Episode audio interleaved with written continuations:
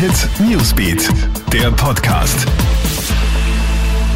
Guten Morgen, ich bin Tatjana Sickel vom Krone Hit Newsbeat und das ist der Krone Hit News Podcast. Diese Themen beschäftigen uns heute früh. Wie schlimm steht es um Richard Lugner wirklich? Der 87-Jährige befindet sich ja im Spital, weil er schwer gestürzt ist. Dabei soll er massiv am Oberschenkel verletzt worden sein. Jetzt sind aber Darmblutungen und eine Lungenentzündung dazugekommen und es hieß, es gehe ihm wirklich schlecht. Jetzt meldet sich auch seine Ex-Frau Mausi Lugner über eine Videobotschaft an den Kurier zu Wort und klärt auf, keine Panik, Mörtel gehe es den Umständen entsprechend gut.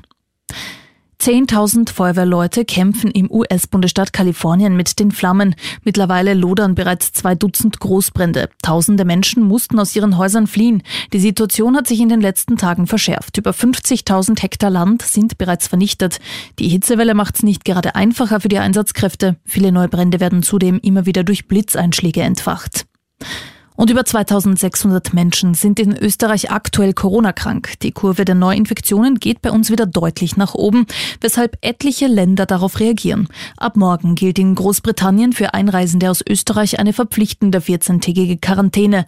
Wer nach Norwegen will, muss ab morgen 10 Tage in Quarantäne. Schon in Kraft ist die Quarantänepflicht für die Länder Estland, Lettland, Litauen und Irland. In Island kann man mit einem negativen PCR-Test einreisen.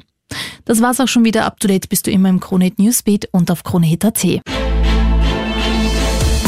Krone Hit Newsbeat, der Podcast.